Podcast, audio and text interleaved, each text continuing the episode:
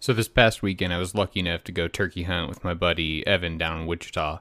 Uh, while we were down there, we decided to do kind of an on-the-fly podcast. Uh, but because we weren't in a studio setting, the audio quality suffers a little bit here. But uh, we were routinely visited by uh, Evan's dogs, Cash and Gunner, who they really, really wanted to be on the show. Uh, but Evan was a great interview, and we had a good time. And I really hope you guys enjoyed this episode. Thanks.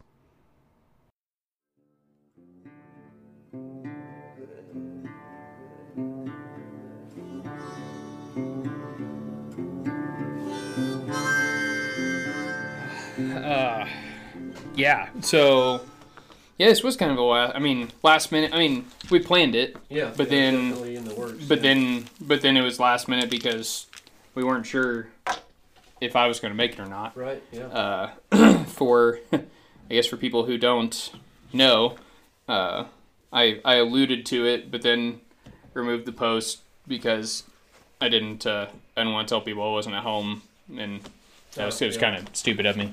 Uh, on the on the uh, Facebook page for the podcast, uh, I was in the hospital last week from uh, Wednesday until Tuesday. I was discharged on Tuesday and uh, went to the hospital and had uh, I have uh, diverticulitis. All the puppies are back, and so that was fun. Thought I was gonna have to have surgery. Thought I might die. It was it was uh, it was an interesting week.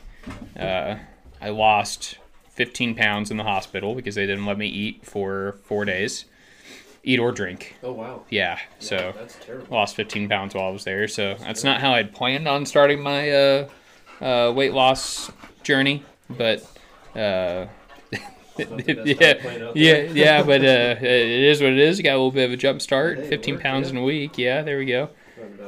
Roundabout way to- Yeah, I think I've put a little bit of it back on after after they let me start eating again, and putting liquids back in my body. Start drinking water. Um, we're probably going to be joined throughout the podcast by a couple of uh, puppies. So if you uh, you guys hear some heavy breathing, it's the it's the dogs being really excited that I came to visit. Yes. Apparently. Very excited. Um, so yeah, so this was kind of kind of unplanned. Uh, well, I mean, it was planned. Like I said, we, you know, we were, Definitely we, talked about yeah, we've been talking about for a minute, but then everything was kind of up in the air with my health. But made the trip down here, and I'm alive. So, uh, and unfortunately, all the turkeys are alive too. Yeah. Um, there's, uh, yeah. some beard hens. Yeah, around, yeah. pretty neat. Yeah, I you saw. see that all the time. Yeah, uh, I've seen a couple on my farm. I've never shot one, uh, Mhm. but I know some people that have. But uh, yeah, so trying to think of. It's only been a day and a half, but it feels like Seems like we've in a lot of, yeah, yeah, a lot Yeah, of miles. yeah, we- yeah, we've been to- too. yeah, been to So, been to a lot of places the last couple days. Uh, so Saturday morning, we wake up, uh, go to your parents' property, Mhm. Yep. and uh, we hopped in with your buddy. Yeah. It was already there. We're working some birds, Yep. and uh, they were they were vocal. Uh, it's just got in a little late. It was already it was already light out, Yeah, but yeah, uh, definitely got in a little, little late, but but they were they were being vocal. They were gobbling. Uh, they just weren't uh, they weren't on your property. right, yeah. So- we kind of had to back off, and Yeah, we eventually did get permission on that property, which is very nice, where we wanted to be. So yeah, that worked in our favor for sure. yeah. Uh, so yeah, so you got permission to go there, and we let's see. So then we left. We left your property and we ran around on public land for probably the next three four hours. The birds there were just silent Yeah, to the extreme. Yeah. We uh, got on one uh, off the road and went in, chased him for a little bit, but I feel like he just got holed up with that with that hen Yeah, somewhere. They got that live one with him. It's really hard to get him away from it. Yeah, yeah, it is. So, uh, you had a guy spot your decoys and try to sneak up on you guys. Mm-hmm. That was interesting. Yeah, try not to get shot by a crossbow. Yeah. That was, Uh, that's uh, the glories of wonders of uh, hunting the public ground too. mm-hmm. Yeah, uh, uh, hunting uh, hunting public land is I've done it Mhm. like three times maybe. Yep. Uh, you know, I've just been blessed and lucky to have private ground to hunt on, and uh, so it's it was a different experience Right, for me for sure, sure. yeah. I'd I'd never never done it. Uh, so we did public for a little bit. we went back to went back to your place, uh, really just to kind of switch cars around, Yes, yes. and uh, just did a locate call while we were there, and heard a gobble way off in the distance. The very back corner of our pasture. Mm-hmm. We uh, snuck up there, and well, I think either I think you were the first one to see him. Yeah. Because I, I, my short ass couldn't uh, over over those trees. Uh, but we, we got semi close. We got to 55, 60 yards. They were 50 to 60 Mhm. yards somewhere in there. We couldn't really get a rangefinder on them because So much brush. yeah, there was a so many cattails in the way. Yeah, a lot of brush. We were kind of in like a little, uh, like, like ever- evergreen or like a pine grove Right. Yeah. almost. So it was, um, it's kind of a unique, unique place. But then, um, yeah, there was a little like tiny little baby marsh and a bunch of cattails growing up. We we got down and belly crawled all the way up. Tried to I, I belly crawled up to about about forty yards, but couldn't couldn't really get a shot. And then uh, uh, Tyson let one rip on on a bird, and I don't think he ended up hitting anything. We never found his arrow, but No blood, fur, nothing. Yeah, yeah, no feathers or anything yeah. like that. That's so- awesome. So that was uh, we saw them all fly away to the spot where we think they were roosting. So came back, ate lunch, took a nap. I apparently Matt took a nap. take too many naps. Yeah, yeah. You, uh, hey, I offered to help you change your tire. You sure did, I yeah. offered to help you change your yeah, tire. That was a Saturday deal. Was the nail in the tire? Oh man, yeah, that was that was we we've had some bad luck. It was uh so we went back to Tyson's house. Yeah. Maybe we did. I can't remember why I went to your your, your property. I felt like we had gone there to switch vehicles, but I guess not. I don't know. I can't remember. Anyway, went back to Tyson's place, and your tire. You had one tire that was completely flat. Completely. What'd you run over again? A big old nail, just like an old school ten penny nail. Hmm. And it went in sideways. Oh yeah, yeah, Yeah, that's right. Cause he, so he sideways, couldn't he couldn't uh, He couldn't plug it on the couldn't spot, plug it. yeah. Yeah. So That took a little. That took about a good hour of our time. yep, So came back here. Then Matt took a nap for a long time. Yep, Then we got up and got our bows really dialed in. yep. I went out and I hadn't. Uh, well, I mean, it was definitely last minute because uh, I hadn't only. Well, hell, I bare shaft tuned these arrows the day before Mm-hmm. and shot broadheads. Well, Friday night. Yeah. Friday night, yeah. So I bare shaft tuned Thursday night, drove down here Friday night, went to a, like met at a pro shop, shot some uh, shot some broadheads. Man, I've got something in my throat. uh, Antibiotics making you dry. yeah, maybe. All that delicious uh, breakfast I just had. the, the best cafe in Mount Vernon. That's right. Yes. That's right. Uh, happens to be the only one also. um, yeah, strapped on broadheads, shot. Everything seemed to work. It's crazy when you bare shaft tune and you don't suck. Yeah. Uh, and- yeah, broadheads typically hit where you want them to. Mhm. Um, so yeah, so all this already happened. Then we went out and shot broadheads again because I'd only shot them 20 yards, but we verified out to 40. Everything looked good. Just you know, turkeys vital. It's the size of a damn grapefruit. Yeah. So uh, even yeah, I mean, I you can hit a turkey at 40 yards, but hitting vitals at 40 yards, yeah, Yeah. especially because they're they're vitals depending on if they're strutting. Like it's just your where you need to aim like changes It dramatically. you, yeah. Yeah. So, uh, but we got uh, got dialed in about forty or so, and then went hunting again, and uh, Mhm. found uh, found where they were roosting, Yes. set up, or well, created a game plan. Really, semi hunted them, but then really trying to get some success for this morning. Then uh, went out this morning, and everything was going to work. Ninety nine percent sure we're gonna kill some stuff. Yep, Yep. and then it didn't work. Yep. The Uh, one happened. Yes. yes, it did.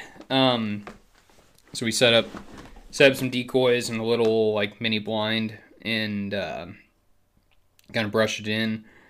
Uh, you dropped me off. I came in first. Uh, uh, man, that uh, I never. I took my Kifaru out on its maiden voyage this weekend with uh, all those full size decoys strapped to the back of it and a chair and the bag, and, and it worked out pretty well. Being able to Very slick bag. yeah, carry all that nice. stuff. Very nice. Uh, so sub decoys got set up, had them gobbling by the time you and Tyson came into the uh, area where we were gonna sit down, or we just ended up standing. Um, man, they were talking. They were real Very responsive, Good. Very good. and uh, I thought for sure they were gonna pitch down into the the field we wanted them to, uh, and then they got they got real quiet, and then how many birds pitched out of that that tree to the south of us? About four or five. Yeah. Four or five hens with one with a beard. Yep, They're all about 40 yards, and they came down 30, 40 yards. yep, and uh, just went south yep, instead of coming north. yeah, went the went the wrong direction, but we had to have been. I mean, they had to have been staring at us for the better part of an hour. Oh, for sure, yeah. Uh, so they got down real late too. Yeah, yeah, I, I feel like they did. I feel like they got down real late. Uh, but it was uh, it was cold this morning. We were not expecting it to be that cold. We were we were all freezing freezing our ass off. 32 degrees this morning. Yeah, yeah. Uh, I was most definitely not dressed for 32 degrees uh, to be standing on the ground. Uh, but those so those turkeys flew down.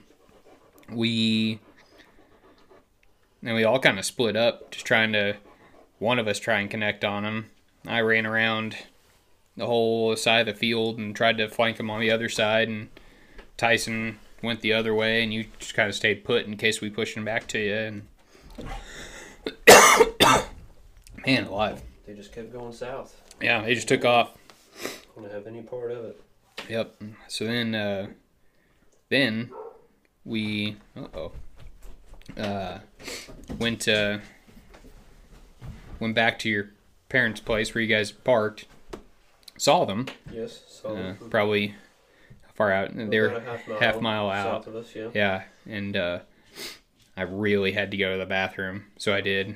It was dangerous how close we were getting. Situation. We were getting to uh, yeah to to the point of no return, and uh, used the bathroom. Came back out, and they were gone.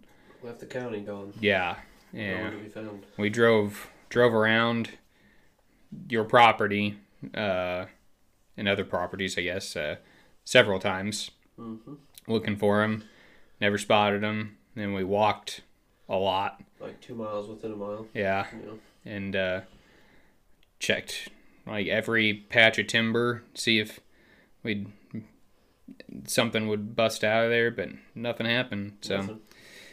they they duped us hard this morning. Yeah, more calling, and they were just quiet. Yeah. Super quiet. Yeah, and they were loud. They were loud as hell this morning. Yeah, you couldn't get them to shut up. Yeah, Everything they're responding to. You had crows flying over, responding, and yeah, hoot owls are responding to. yeah, Uh, everything. any any call I made, they were responding to. That's uh, just natural because you're a fantastic caller. Well, it's just because my my real high dollar custom slate calls, uh, they're they're not that expensive. I think they were like thirty bucks each.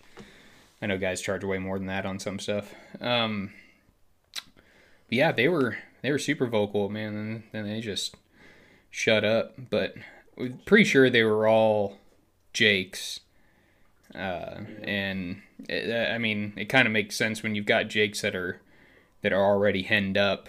They're, they're you know they're they're already they're king of their their own world at that point. So they don't want to they don't want to leave the hens that they've got. So pulling them away can be difficult. Very, yes. But There's next time. yeah, yeah, That's why turkey goes. sometimes. Yep, yep, absolutely. So I'll be back uh, hunting Missouri next weekend. And the weekend after, I think I'll be hunting Kansas again, but it's going to be up near Kansas City. And then back to Missouri, because then that's second week will be open. See, Missouri's weird. It's like two two seasons. So there's a season that's the first week and then a season that's the second and third week and you can only kill one during the first season but if you don't kill one during the first season then you can kill two during the second season but it has to be on separate days Okay. can't kill them back to back so and we have a two bird limit instead of three like kansas Right. so hopefully I'll be able to tag out in Missouri. I'm pretty confident. I've had really good success on on my farm and the other farm that I've got permission to hunt that's closer to me, but uh, it's turkey hunting. Yep. Never know. Never know. Yep. Never guaranteed. Uh, so, uh, oh yeah, I, I guess I should probably introduce you. Uh, we're uh, hanging out with Evan Teese, Tice, Tice. Forever. I've been saying it wrong the whole time. Yes. I've been saying Thice, but Tice. The H is silent. Yes. TICE E is what we put down at restaurants. there you go. Yeah. Found a way around that. Yeah. And uh, also joining us is Evan's puppies, Evan's dogs. We got Gunner, and we got Cash. And they're both uh, both really excited to be here. You probably hear them panting and And drooling. oh yeah, And they're real they're real excited to have me come down and give them lots of attention. Be their friend for a couple days. Yeah, they were mauling me with licks and With all their the, the need the need to have be hugged. Tell us, uh, so you grew up hunting.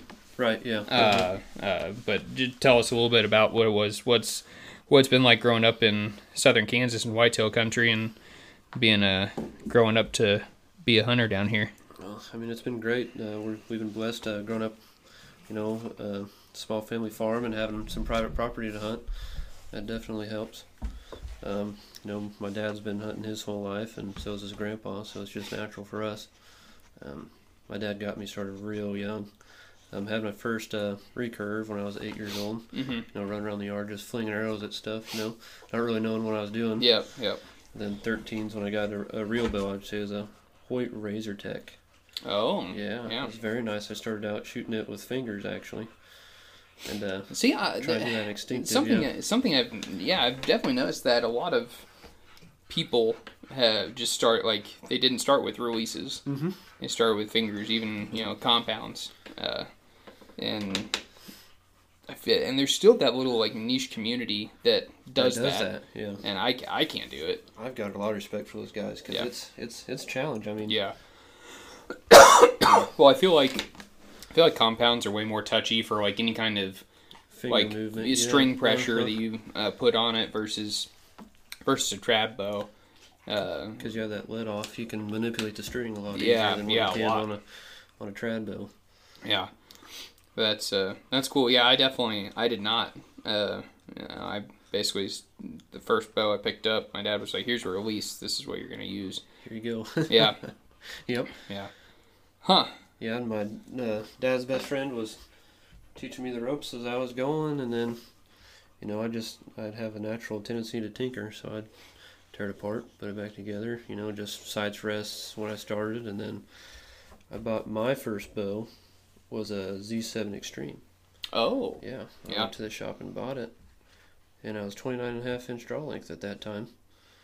Yeah, I didn't know any better, not at all. I was 5'3 and 130 pounds soaking wet, shooting 29 and a half inch draw length, but hey, I made her work. Yep, I tagged out that year on a nice size, little seven pointer, probably about 120 inches. Yeah. And then, uh, after that, I've had so many bows. I can't remember what I had after that one. But yeah, well, I know you've had a lot of bows. I remember you put that list together a couple years ago. yes, and I'm addicted to buying bows. Yes. It's not like I'm getting the next best thing. It's just I'm just getting something different Mhm. because I have to. I've got this inkling in me that makes me buy crazy amounts of bows. You might be worse than Blaine, but Blaine keeps all of his. oh yeah, no, I would be in so much trouble if I kept all mine. Yeah. so much, Yeah. so Uh, much trouble. So, yeah, Z the Z seven was a was a great bow. Yeah, it was a uh, really nice bow. Uh, what was uh, uh, because you have a a lot of knowledge on bows and bow history. I feel like uh, what was the difference between the Z seven and the Switchback? This the Z7 had a different style cam, Okay. and it, I think that was the first year they came out with their gridlock riser design, Okay. which is what uh, was a major difference. Other than that, just had a little bit more speed. Still same single cam. Yeah. They went to a different style solid limb, the SE3 composites. So it was, it was, a, it was a slim, pretty slim limb that year. I'm pretty sure they changed those up. Yeah, they did. And they had a new uh, pocket system as well. Hmm. And that's when they really started. That's when they really started pushing their zebra strings too. Oh yeah, I forgot Zebra's made by Matthew. Right? Mhm, Mathews yeah, right. uh-huh, yep. Yeah. Yep. Those are some good bows. The technology behind them is, you know, they never really, really come out of time. Right. you know, they're always in time per se. So that's one of their bragging points. But they kind of moved away from that the past few years, you know, getting into the dual cams and Yeah. split limbs. Yeah. and, They don't. I mean, yeah. I'm trying to think of. They do, they, had, do they even make a single they, cam had, anymore? they had the Z3, I know. Yeah. But I think they've moved on from that this year, maybe. Hmm. Maybe. But yeah, it was a Z7 Extreme, and then after that, I cannot remember what I had. I know I had a I had a Martin bow in there. Yeah. The the one where the limb came around and smacked me in the forehead. oh. Yeah, that was fun. That was my own ignorance though at that time. I just kept loosening the limb bolts, you know, I was gonna take it bow fishing. Yeah. Yeah. Yeah, I learned that one the hard way. So the limb just like popped out. yeah, out. limb came out of the top limb pocket, literally just came around and smacked me on the forehead. I was like, Oh my gosh, what am I doing? I still it's laying right here. so- Oh, is that it? Yeah, that's it. That's the Martin Bengal Pro right there. That's the one. I still got I actually had a guy machining parts for it. I'm gonna rebuild it. See I got the top limb and the cam back in there. Huh. Yeah. See, yeah. My buddy Andy, he uh, had a guy machine me these, you know, limb bolt pocket and all that good stuff. There you go. So, and then I got my wife's building pieces. I had to borrow it a couple years ago when I was in between bows and in deer season, switching in deer season like I do. you just took her bow apart and yeah, I had some 60 to 70 pound limbs I had laying around and I had my mods, so I just was that an E E35? E35, yeah, Yeah. one of the many I've owned, yeah, one of the five. Yeah. They're great bows. They're very nice bows. Elite's best, in my opinion. Yeah, I haven't I haven't shot Elite's newer stuff, uh, but I ha- I had an E35 for a hot minute, and there was nothing nothing wrong with it. I just uh, uh, what did I? I think I ended up trading my E35 for a DEF CON. I'm pretty sure. That's good, yeah. Yeah, I went from. that was an interesting year for me for bows. I had a Nitrum Turbo, then I traded that for an E35, and then I traded that E35 for a, a DEFCON six. The drawing specific model? Yeah, Yeah. I think so. Okay. And then then I traded that DEFCON six for a Bowtech BTX thirty one. Yeah, that was a nice bow. Because they had a 31 and a And 28, yeah. Uh-huh. So I traded for that BTX 31 and then a Harvest Brown Nitrum Turbo popped up locally. And I asked the guy if he was interested in trading, and he said yes. So That's very I traded all those bows just to go back to get back to a Nitrum Turbo, uh, but I had it in Harvest Brown, which was like That's a good color. Yeah. the color. Yeah, Anodized, yep. Yeah. Anodized rider has very nice color. yeah, I really, I really Very like nice that. color. Um, so you've got uh, you've got some real unique mounts downstairs. Uh, yeah, yeah. Um, what's uh, uh we'll we'll save you'll we'll save your story, uh, for your big deer for uh, here in a little bit. But what's uh, what's probably what's the most crazy story you've got on one of the other deer you you have mounted. I know you, I know you say you've still got a couple over at Yeah, your my parents' house. that you haven't yeah, brought over. one's at the taxidermist getting fixed. I was supposed to get a cape for it this year, but this is the first year I did not tag out in a long time. Yeah. Yeah, and it was kind of a different. What's your limit? What's your limit in Kansas? one buck? One buck. We're a one buck state. Yep. And then depending on which unit you're in, it depends on how many does you can kill. Gotcha. So some are one, some are three. You know. So I did get me a doe, but that was it. Hmm. Pretty. It was a weird season. I had a lot of young bucks, but I didn't really have a lot of mature bucks on my property. Yeah. So it just didn't shake out. But back to your point, my favorite uh, experience is my biggest one, but my most memorable, I would say, is that uh, nine pointer down there. You know, it's kind of looking down, and he's got his ears Mhm. pinned back at you. Mm-hmm. He got the big old swollen neck. Uh, yeah, so I was in that stand that morning, and I didn't. Well, hold on, hold on. By stand, Oh, you yeah, you really was- just mean yeah, a tree. a tree limb. Yeah, Yeah. yeah. Because you don't hunt in stands. I do sometimes, but not as much. Yeah, So you literally just like hike up a tree crawl up a tree and and, get just, on a limb, and just I sit just, on a limb. Yeah, and then I, I break off shooting lanes and cut off shooting lanes, and that's how I've done it. You know, I just find their trails or find where they're moving, and I don't really run cams much anymore at all. So, Yeah. So I'm just kind of basic. Hmm. I'm a minimalist, I guess you Yeah, could say. I guess so. Have you ever thought about doing a saddle? A saddle, I have not. I have not tried that.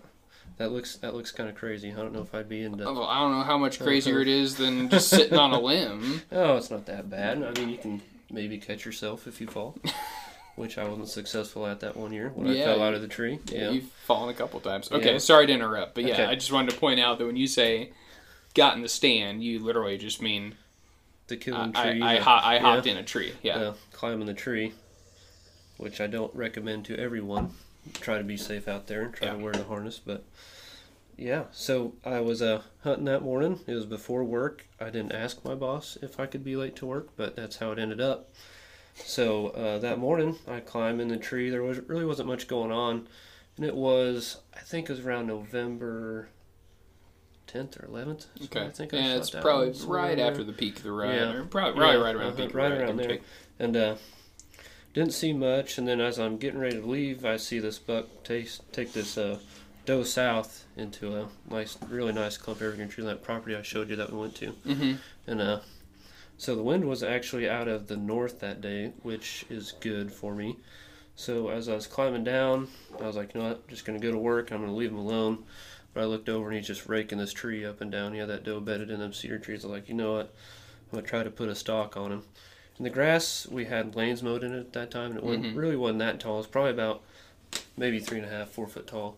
So I crawled up. I crawled. He was uh, west of me, and I was east of him. So I had to crawl. I had to crawl about hundred yards just to get in range with him. So I crawled about sixty yards, got to about forty is where I ranged him at, and he was broadside. And I was gonna sit up and take the shot. Well, I sat up, and he looked right at me. I'm thinking my hunt's over. There's just no way this is happening. And he uh, looks at me, pins his ears back, and he puffs up and gets real big, and he just starts coming right at me, just walking paw for paw. And I'm like, oh my gosh, what is going on? and uh, so uh, he's working his way to me. He just keeps coming, keep coming. I mean, he's looking right at me. I'm just sitting there on the ground. I'm, I'm shaking, like I don't know what to do. I've Yeah. never had this happen before. So uh, he comes right at me, right at me. He gets about 20 yards. And I'm thinking, if I don't take a frontal shot, I'm gonna get my ass whooped. so he comes in, I, I pull back, and he just kind of picks up his head. And I don't know what happened at that time, but I was shooting Nockturnals at that time. I didn't tell you this. I was shooting Nockturnals at the time, and when I shot, I had kind of pulled when my nock blew up. And my Oh, uh, yeah, my nock completely blew up. Yeah, and uh, just like green you sparks. Are, yeah, you are not the first person I have heard yeah, say that. Yeah, and I was shooting my 84 pound factor at that time. My So God. yeah, Did you have a dangerous game? no, uh, no. It was just an 80, 80 pound, fact, with a factor little that bit you. hot of limbs. Yeah. So uh, yeah, word. and uh, so, yeah, I put it right on his chest, and uh, I shot and I pulled, and my uh, nock busted, and green little sparks went everywhere. And I just see my arrow sailing like it's going right over his head, and it just caught him right in the white patch, and fur just flew, and he just fell right over. I was like, well, that'll work, I guess. Yeah. That'll work. Jeez. I didn't know. So- yeah, you didn't tell me your I didn't tell you up. that. Yeah, I was shooting Nockturnals at the time. It was the last time I ever did that. Hmm. But yeah, that was that was my favorite story, and I got him mounted how he was looking at me when I shot him. So. Yeah. And then I had to call the boss and say, "Hey, I shot a deer. You care if I'm late?" he's okay with it. So Well, there you go. that was very nice. Yeah, Yeah, that was probably my favorite experience out there. yeah. Yeah. Well, that's a. I mean, especially come away with a gear like that after a nock blows up on you. Yeah, Man, you're yeah. you're lucky that carbon didn't Very lucky. Yeah. didn't break on you too. Yeah. I know that. I'm pretty sure that happened to Brian when he was describing. Uh, he was shooting at a deer a couple years ago, and I think all he found was like the front end of his arrow or something like that. But Oh, I'm pretty sure. I'm pretty sure it's. It sounded like his nock blew up, if I remember correctly. smoked the riser and cracked it in half. Yeah. Um, whew, man. Well, that's uh. So did you did you find the arrow? Yeah, I found the arrow. Yeah. Was was the back of the carbon split at all? no, or- I was shooting. A, I had a brass bushing in the back. Oh, So that's probably what saved me, to be Yeah, honest. Is a, yeah. brass bushing, bushing, and then there's just pieces of that Nockturnal sticking out of that back of that bushing. That is crazy. Yeah. So. Huh. Yeah. Um, one thing I wanted to pick your brain on a little bit is string material. Yes. That is yes. something I don't know anything about. Now, okay, so to give a little more context to this, you used to run the bow shop at a or the bow Yeah. Uh huh. section, whatever you wanna call it. The archery uh, department. archery Yeah, department yeah, at uh-huh. a at a pro shop, a little, a little ways up the road. Uh huh. Yeah. Uh, and you were building strings there, or were you I building? building. I was building them at home. Okay. Mhm. Yep. I was building Uh, them at home. Are you are you still doing that a little I bit, am or? not, I'm not. I got rid of all my stuff when we bought this house. Oh, okay. Yes, yeah. Uh-huh. Um, So. So, ed, educate me on educate me on string material a little bit because I it it seems like everyone and their grandma is a string maker now. Yes. Yes. Uh, not that there's anything Wrong with wrong with that. If you can make a good string, then go for it. Uh, but I uh, I don't I don't know much about it. Um, I know uh, I know especially for for trad. I mean, tra- I'm sure trad's a little bit different, but like there are guys that are like, oh yeah, I'm just gonna like buy a little bit. I'm gonna buy this equipment and start making traditional strings, and they just start doing it, and that's it. it, yeah, And uh, it doesn't seem like there's a, a huge investment. But I know for compounds, there's uh, what's the word I'm looking for? Like colts, depending on what kind of material you're using, Right, and yeah. you know some some guys think that. Uh, uh, I think Mercury or BCY. Right, I don't. I don't know. I, right. I don't know. That's one thing I am Right. very ignorant on is strings. So I'll uh, I'll let you educate us for a few minutes So on there's it. a there's a difference in certain materials. Some are blended, some are non-blended. Right here, I got a roll of Fury. And if you can you can feel that there. Okay. You just see how that feels. Almost feels like floss. right. Yeah. And then here's a blended material, and now feel that. It's quite a bit softer. Yeah, soft and it actually Soft. like it feels like a like more of a string. Like this feels like it Mm-hmm. al- almost feels like it's it's not round. Right. Uh, like I don't know, I don't know how to describe. Well, like, it's a piece of floss. That that's the that's the fury you said, Mm-hmm. yeah, right? yeah, Fury. Uh-huh. Uh, but that whatever that is is way softer. It's, yeah. uh, that's 452x. okay. So uh, what you'll have with Fury, it's a lot easier to work with actually than a 452x, Gotcha. and um, it actually does have a harder shot too. It's like a I don't know how to explain, like a stiffer, like a stiffer feel to it. Mhm. There's not as much give Right. since it's not blended. It's a SK99 Dyneema, and they've actually been coming out with some new stuff here. Like uh, they came out with uh, that BCYX99, and then they came out with Mercury. You know, which are good materials. Uh, just really depends on where you hunt. It's what you, re- what you really need. And most of your uh, top target shooters are going to be shooting 452x. Um, and you'll see most of them are shooting like a natural color Mm-hmm. because of how they're laid up. Like this takes a different process. This color makes a different process than what the natural color does. Really? The natural doesn't have any, really any extra added wax or extra colors to get the Mhm. color in there and the wax in there. It takes a different, just a different uh, process. Hmm.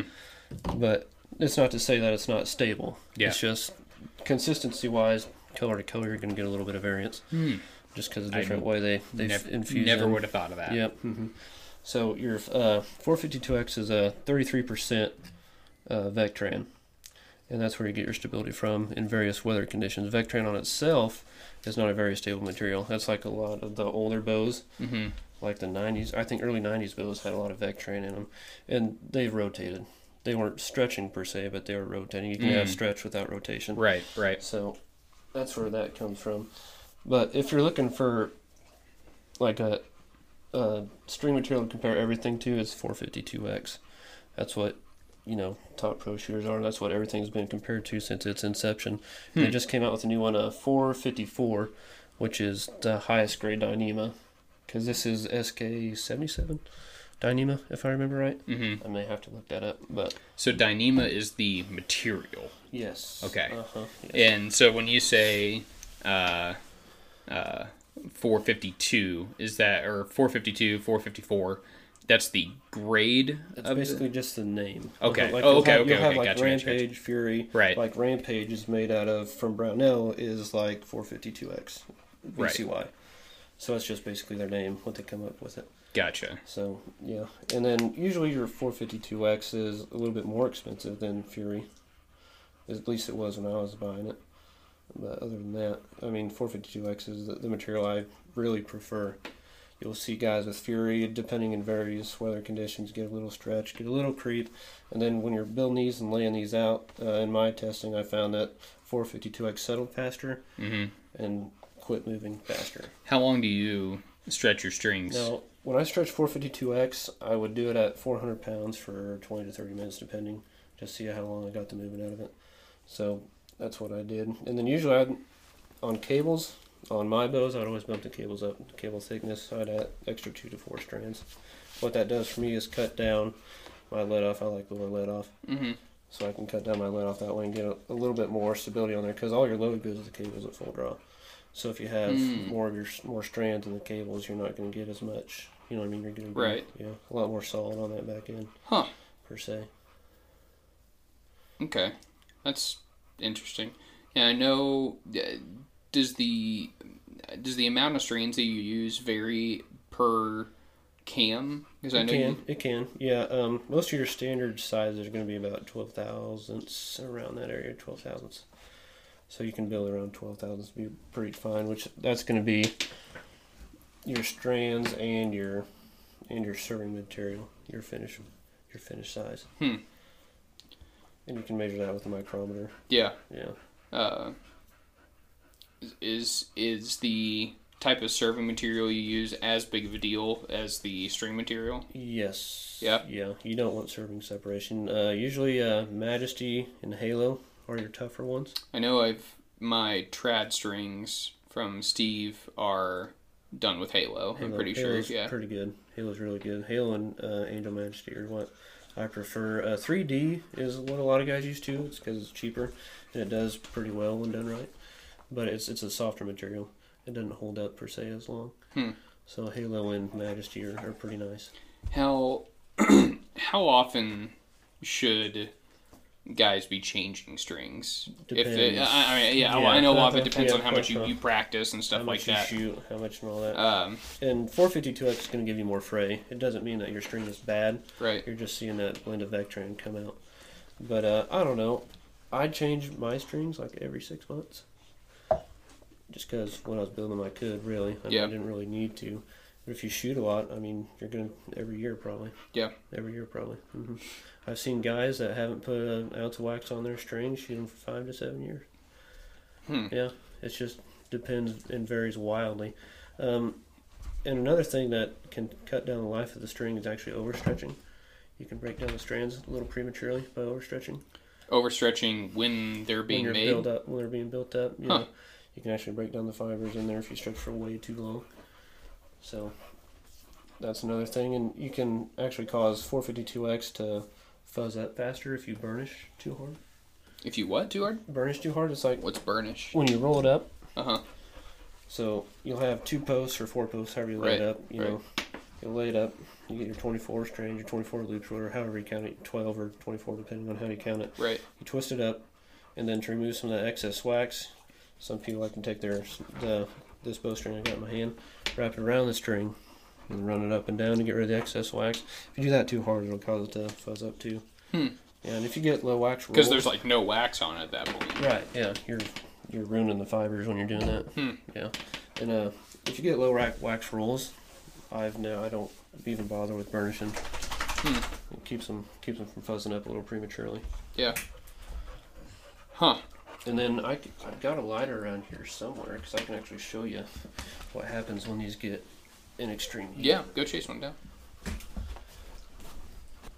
right, so the first one I'm gonna burn for you is uh, this non-blended material, and you'll see what happens here when you light this up. Whoa. See how it just keeps going, keeps Yeah. going. Now I'll light up this uh, blended material.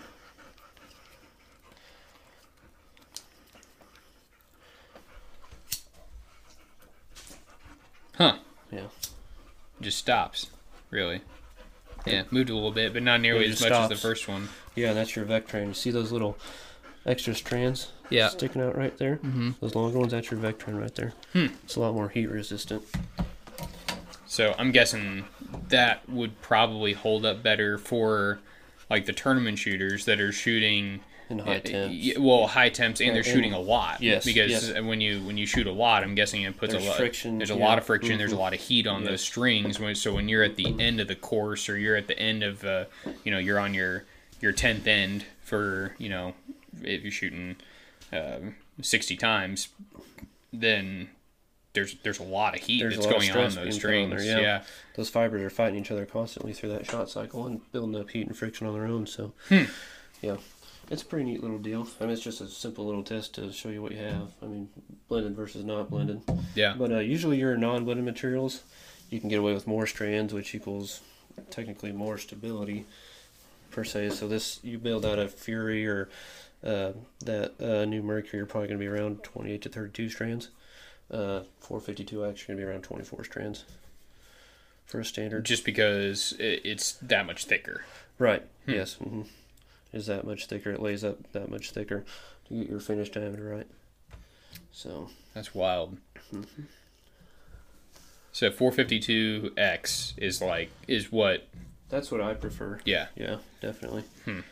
Definitely. And uh, uh, I think Big Cat Steve Anderson, yeah, that's pretty much what he runs exclusively is 452X in the natural color. Is there? So I know in the trad bow world, specifically the bare bow, Mm-hmm.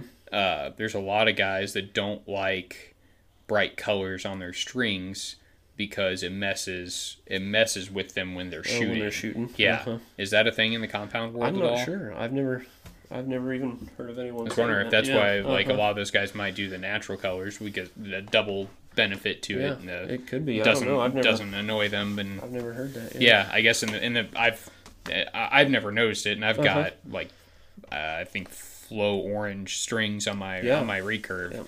And I've never been like, oh, this string is this yeah. string is getting in my way. uh, but uh, maybe maybe now that I'm thinking about it, it will. Right. Definitely. Um, huh. Well, that's that's interesting. Like I said, I don't I don't know anything about string types, but Mm-hmm. it sounds like 452X is what I is what I want. Yeah, I'm pretty So- sure that's what comes on your Darton, isn't it? Is it? I, I think so. I have no idea. It's a speckled color. Usual speckled colors are, are blended materials. I so don't know. probably I'll have, to, I'll have to ask Garrett if he had it restrung Uh-huh. or, or if he put a new string on it.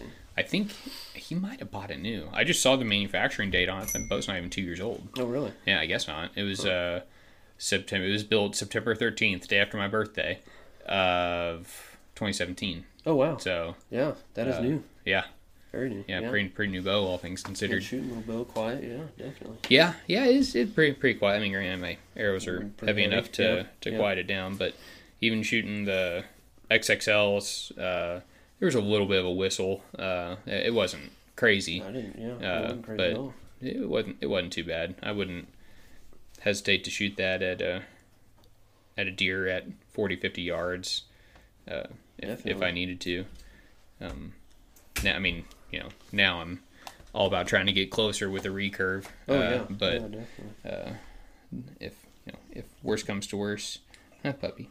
If worse comes to worse, I'd I'd fling that big of a of a broadhead that far if I if I had If to. had to. Uh, yeah, and I, I didn't. Yeah, I really wasn't that loud. No, Now I'm I didn't thinking. Now that I'm at all, thinking yeah. about it, Yeah. uh, yeah, I shot.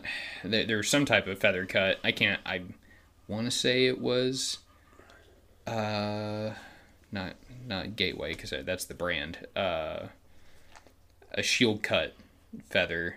I think Okay. that was uh, out of my recurve. That was so loud. Super loud. Oh my goodness. I, I, I'm probably I'm probably gonna get grilled on this because it probably wasn't a shield. It was probably something else. But whatever that cut was was so loud. so loud, and I was like, this isn't gonna work. No. So I'm gonna have to refletch those. Mm-hmm. Uh, but um, so what what is the benefit? You you, mentioned um. Uh, weather a couple times. Yes, uh-huh. So what's what's the benefit of 452x with different types of? Was it 452 that was 452X is really good in varying weather conditions. From cold to hot. Like I left my target bows in my truck. Was at work 110 degrees here. You know, humid, no Yeah. movement, Oh, none yeah. at all. Yeah, none at all with 452X. And when I was building out a Fury, I mean, I would get I would get movement. Hmm. That's what really drove my change because I started out building with Fury. yeah So I really I switched everything over to 452X. And I built with BCYX there for a little bit, but still 452X won out on all my tests yeah all my stretch tests and uh, stretch times and everything like that. Hmm.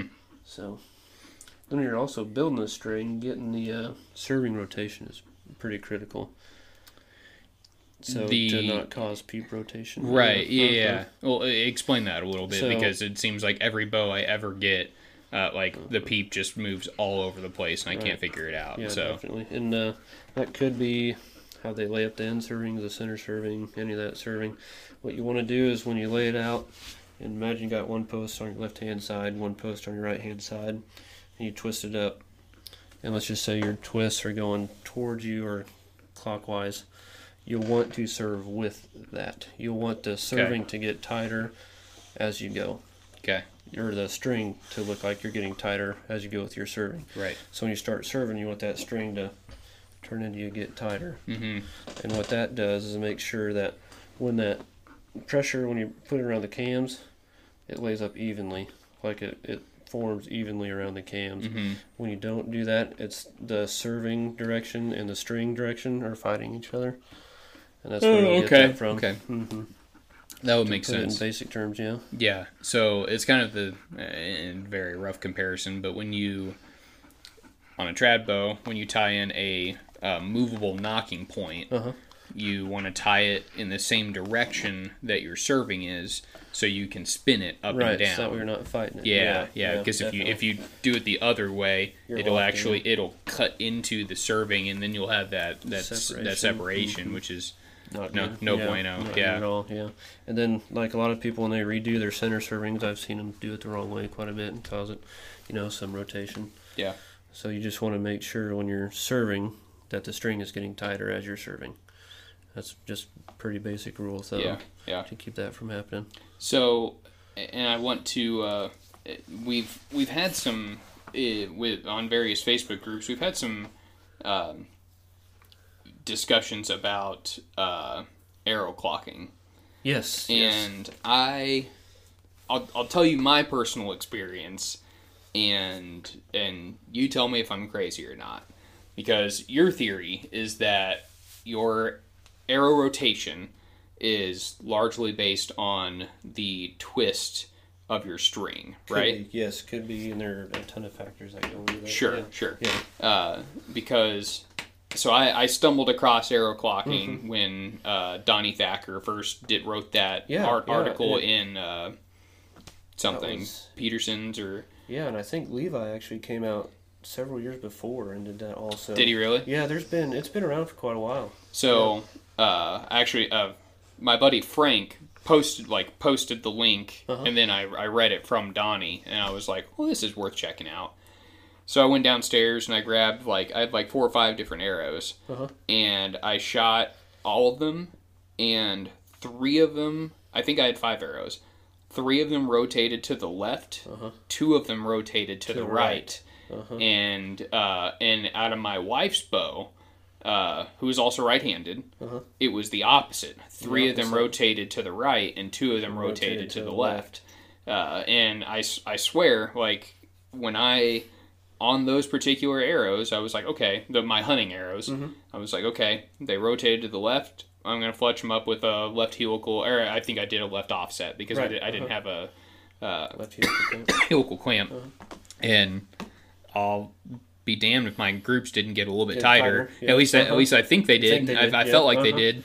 Uh, but uh, yeah, I just I was very confused, like why certain ones would rotate one way and others would rotate the other. Uh, especially if it if it could be based off of String twist, because that makes yeah, sense to uh-huh. me. Right. Because when I'm when the cams are returning to rest, the strings are probably going to have a natural tendency, depending on the twist, to move a certain way as they go back. Correct. Yeah, and Uh, that could influence what you're seeing there. Yeah. Could influence that.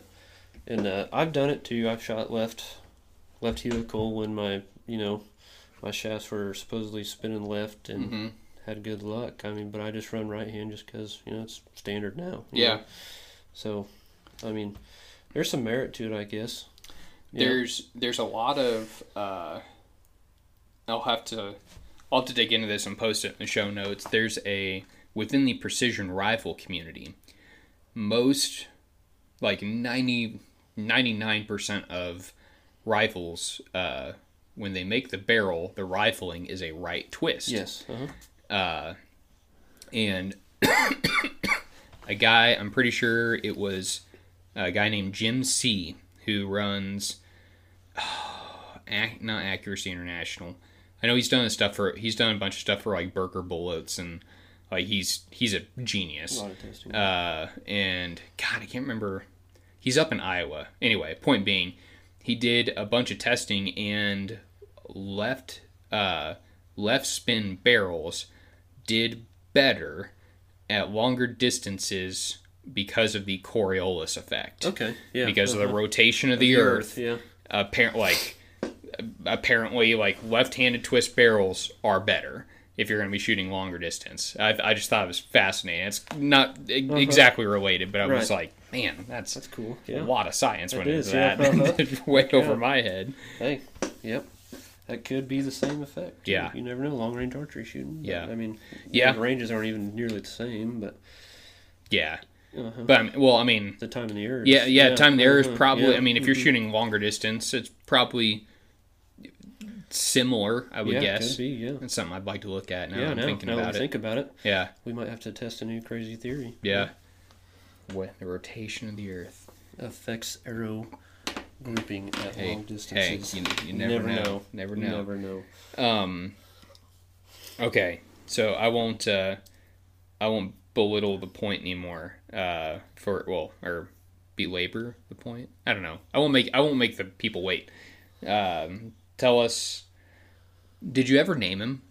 Oh, my buck. Yeah. Yeah, No. no? He, he remains nameless. Remains Yes. nameless. Tell us. Uh, tell us the history. Uh, and the story of your of your big guy downstairs. Yeah. Um, Well, first, what, what what did he end up grossing? 223 and 6 ace was his gross official. Yeah, we, we got him up. We had him at 225 uh, gross green, Mm-hmm. which we missed a missed a measurement or did a, a measurement wrong, Mm-hmm. which was easy to do on him. Uh, the, the score Yeah. was on the phone for like three hours trying to, you know, get everything straightened out and get Right. it right. So Yeah, I bet. I bet this when the, you brought that into the scorers, they were like, "Oh, great, yeah, he, wonderful." He made a house call. He came to my house, which was wonderful, and scored it for me. And we were there for quite some time. Both of us kind of scratching our heads and getting on the phone, you know. So it was, it was a cool experience. But uh, he ended up netting 192 and four eighths. Man. official, official net. Yeah, he got hit pretty hard. Yeah, well, I mean, Yeah. even even after all Yeah. that, it's still That's still all- nearly a 200 inch deer. yeah. Oh yeah. I mean, substantial. that's nothing to be upset about at all. Yeah. Yeah. I mean, it's something that probably never happened to me again. But I'm gonna keep trying. Yeah. Gonna keep trying. Well, you're in So, uh, Kansas, so it can happen. It could happen. It It, can could. happen. Yeah. So I killed them on ten acres, which people are like, "Wow, ten acres." Yeah. Yep. And, but that that just goes to show you that like any anybody, like I mean, I'd say anybody, but like a guy, an average guy who is dedicating to hunting his own land, if he wants to, can probably figure out a way to buy ten acres. Oh yeah. It's not, Uh-huh. um, it's not substantial. It's not a Yeah. monstrous investment. Right. You aren't going to go bankrupt from buying ten acres. right. Yeah. And uh, the fact that you shot him on a ten acre track is is pretty cool. Yeah. Yeah. It's crazy. And uh, yeah. So history behind him was, I was lazy that year. Uh, didn't have my trail cameras out, and uh, uh, my dad got a call from a guy we farm for. He's like, "Hey, your kid needs to get out here and shoot this giant buck." You know, and you always hear about giant deer, you know, Yeah. and you're just like, It could be, could not be. Every- you just every- want to take it with a grain of Every salt. Every farmer ever Yeah. is like, I Uh-huh. saw the biggest deer ever. Yes. And then uh-huh. and then you see it and it's like 150 inches, which, Which is like nice it- it's a nice it's deer, really but nice it's deer, like it's like okay, like that's normal here. yeah, this is this isn't a, a This is super big deal. Yeah. Yeah. uh-huh, Yep. So yeah, so he calls, and uh, you know, I'm like, okay, I guess I'll hunt down there. You know, it's not my favorite spot. Yeah. To, to be honest, and uh, so I hunt down there a few times, and then uh, my taxidermist lives just north of north of there, and uh, he had some feed there. He had a feed patch, and he had some pictures of them. He showed them to me. It's like, well, we're, we're gonna kill it. One of us is gonna kill this thing, you Mhm. know. So uh, So that was the first. So the first time that you had actually seen this deer was a picture of it. was a picture of it. Yeah, I didn't even get to see it in person for the first, you know, Yeah. first time seeing it, and I was like, oh my god. Yeah. Yeah, like this, that farmer was not lying. Yeah, that's I a- feel so bad. That's yeah. a big deer. I feel terrible. Yeah. So I'm like, okay, well, I'm gonna go after him. So uh, I've got this killing tree, I call it, on my 10 acres. You know, it's Mhm. on the southeast end, and uh, I'd hunted there a few times before that. It was. Well, I mean, as soon as I t- saw the picture, I mean, I was out there. I mean, I was out there as much as I could possibly be yeah, without I causing would, I would be too. without causing a breakup. You know what I mean? Yeah. Yeah. So uh, we get out there, and I'm you know I'm hunting away, and it comes to September 29th is the first time I see him in the flesh, and he comes out early by himself. I mean, perfect. Wind was perfect. Everything was perfect. Didn't bump any deer coming in. I just felt great. So uh, he makes his way over the fence, comes on to us. He's just walking, walking, walking. I'm like, showtime, you know, and I'm just shaking. I mean, Yeah. I'm shaking down this limb I'm on. I'm pretty sure if the wind wasn't right, he'd be hearing that tree rattle. Yeah. And I'm up there hyperventilating, like, remember how to breathe. Like, I don't get to, I never got this way. You know what I mean? Yeah. Yeah. Like, and I'm just like, that's it. you know, I'm like, oh my god, it is. I can't believe this is gonna happen. So, in all that excitement, I made a very rookie mistake, and he came at 31 yards, and I had my single pin set at 30 yards. Well, I somehow my brain disconnected, and I bumped my pin to 50 yards, and uh, he stops, perfect broadside shot, shot. boom, air mailed that arrow right over his back. Ugh. And I am sick. Like I am the maddest I've ever been in my life. And the wind was right. I really don't think he heard the shot. He just heard the arrow go over him. yeah. So he ran about 20 yards north and just stood there. I'm just sick. Like I'm not even gonna attempt to send another arrow. Like I'm just, he's never coming back. You you don't see a deer like that in person, let alone get a shot, miss, and see him again. Right. And all the pictures that uh, my taxidermist had was at night. Yeah. So I'm thinking that was my shot. That was it. Yeah. So I get down and I call. Was gonna be my fiance. I killed the deer on October third, and I got engaged October thirteenth. Oh, you go. So Kylie, Kylie and I were still boyfriend and girlfriend at the time. I called her. I was like, I quit. I'm done. I'm never hunting I'm again. never hunting again. I'm done. Like I even. This is bad. I even tossed my bow out of the tree. Like I'm done. This is never. I was so upset what with bow were myself. you shooting? I was shooting an oh, expedition, Yeah, yeah, and it yeah. was in Kryptek Yeti, so it was bright white. Yeah, bright white with flow orange strings.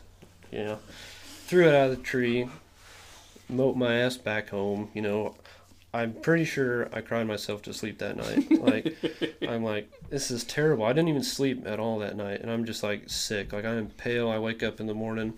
I go to work and I tell everybody because my boss let me off early to go hunt that deer. Mm. I'm like, oh, you know, I totally screwed up. I get to work, and I think it was a Saturday when he let me off early.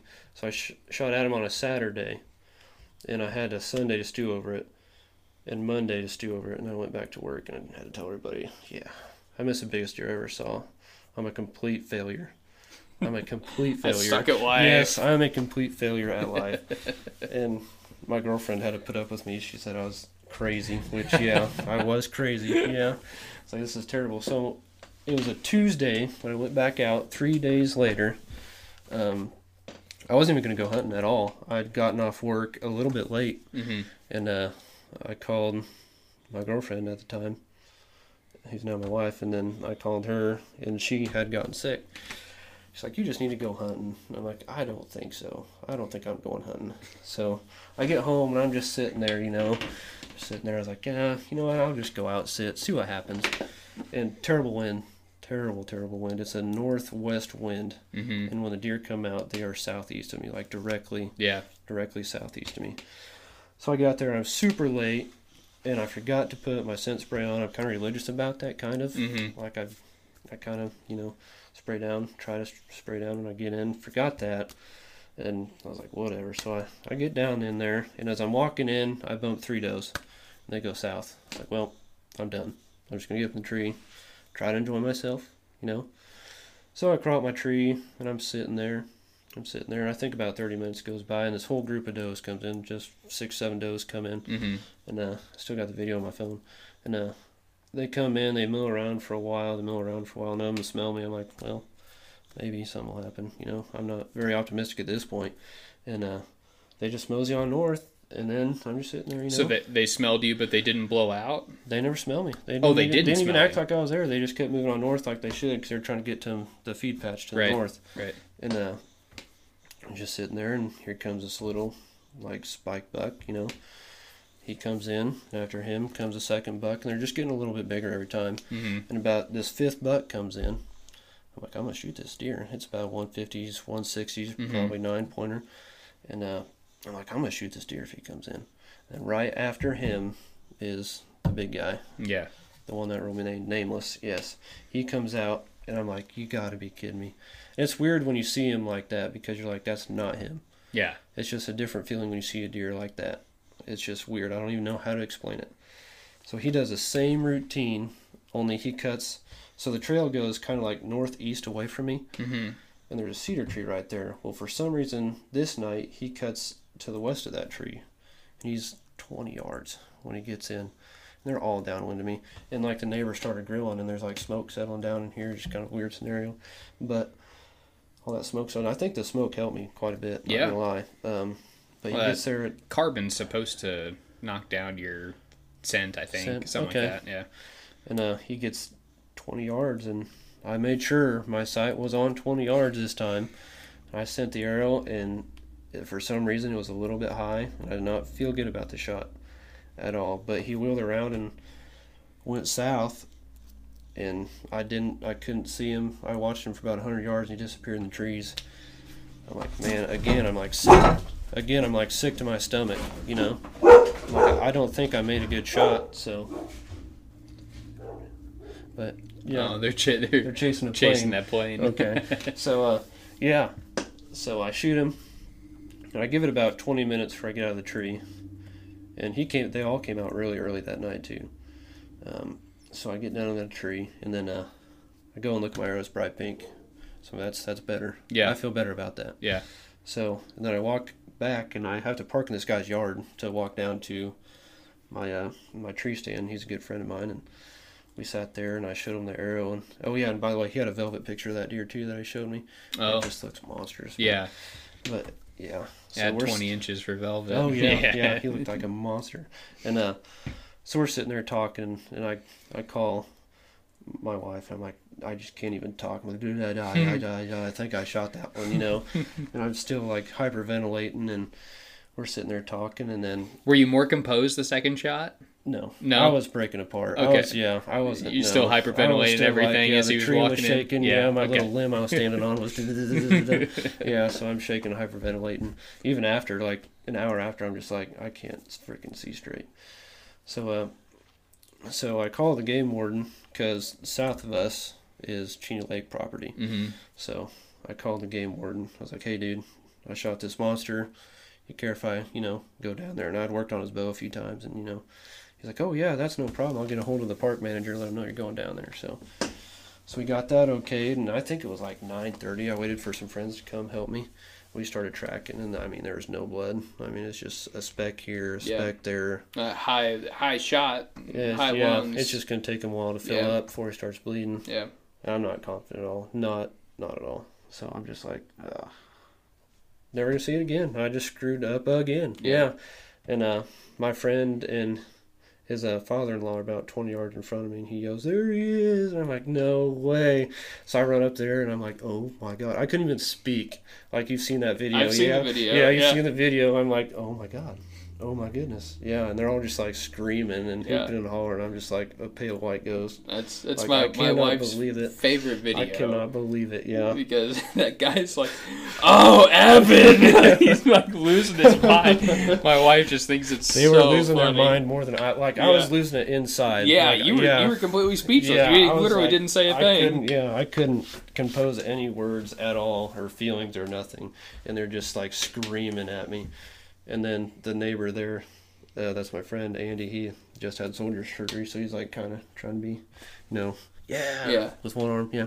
And uh, so it was it was pretty fun. It was kind of a, it was a the best miserable drag I've ever had. Yeah, Yeah, I bet. Yeah, yeah. It was a, it was a pretty nice drag out, but it was awesome. I just can't. If I could go back, I would just do it again. Yeah. Uh, so so how how far did he end up running from He where you ran shot him? probably good 120 yards before he piled up. And if So I would have been able to see, I was gonna say so. Yeah. He probably he died probably ten seconds after you lost saw sight. him. Yeah, yeah, If I would have been able to see 20 more yards, I'd have saw him fall over. I'd been like, Mm. yeah, Yeah. you know. But yeah, and for him to end up being a three and a half year old deer was nuts. Yeah, Yeah. that's so. That's the other crazy Yeah. thing. So you obviously you know everyone and their mom wants to see this and score it and th- this that and the yeah, other. yeah. And uh, so how how did the biologist get involved?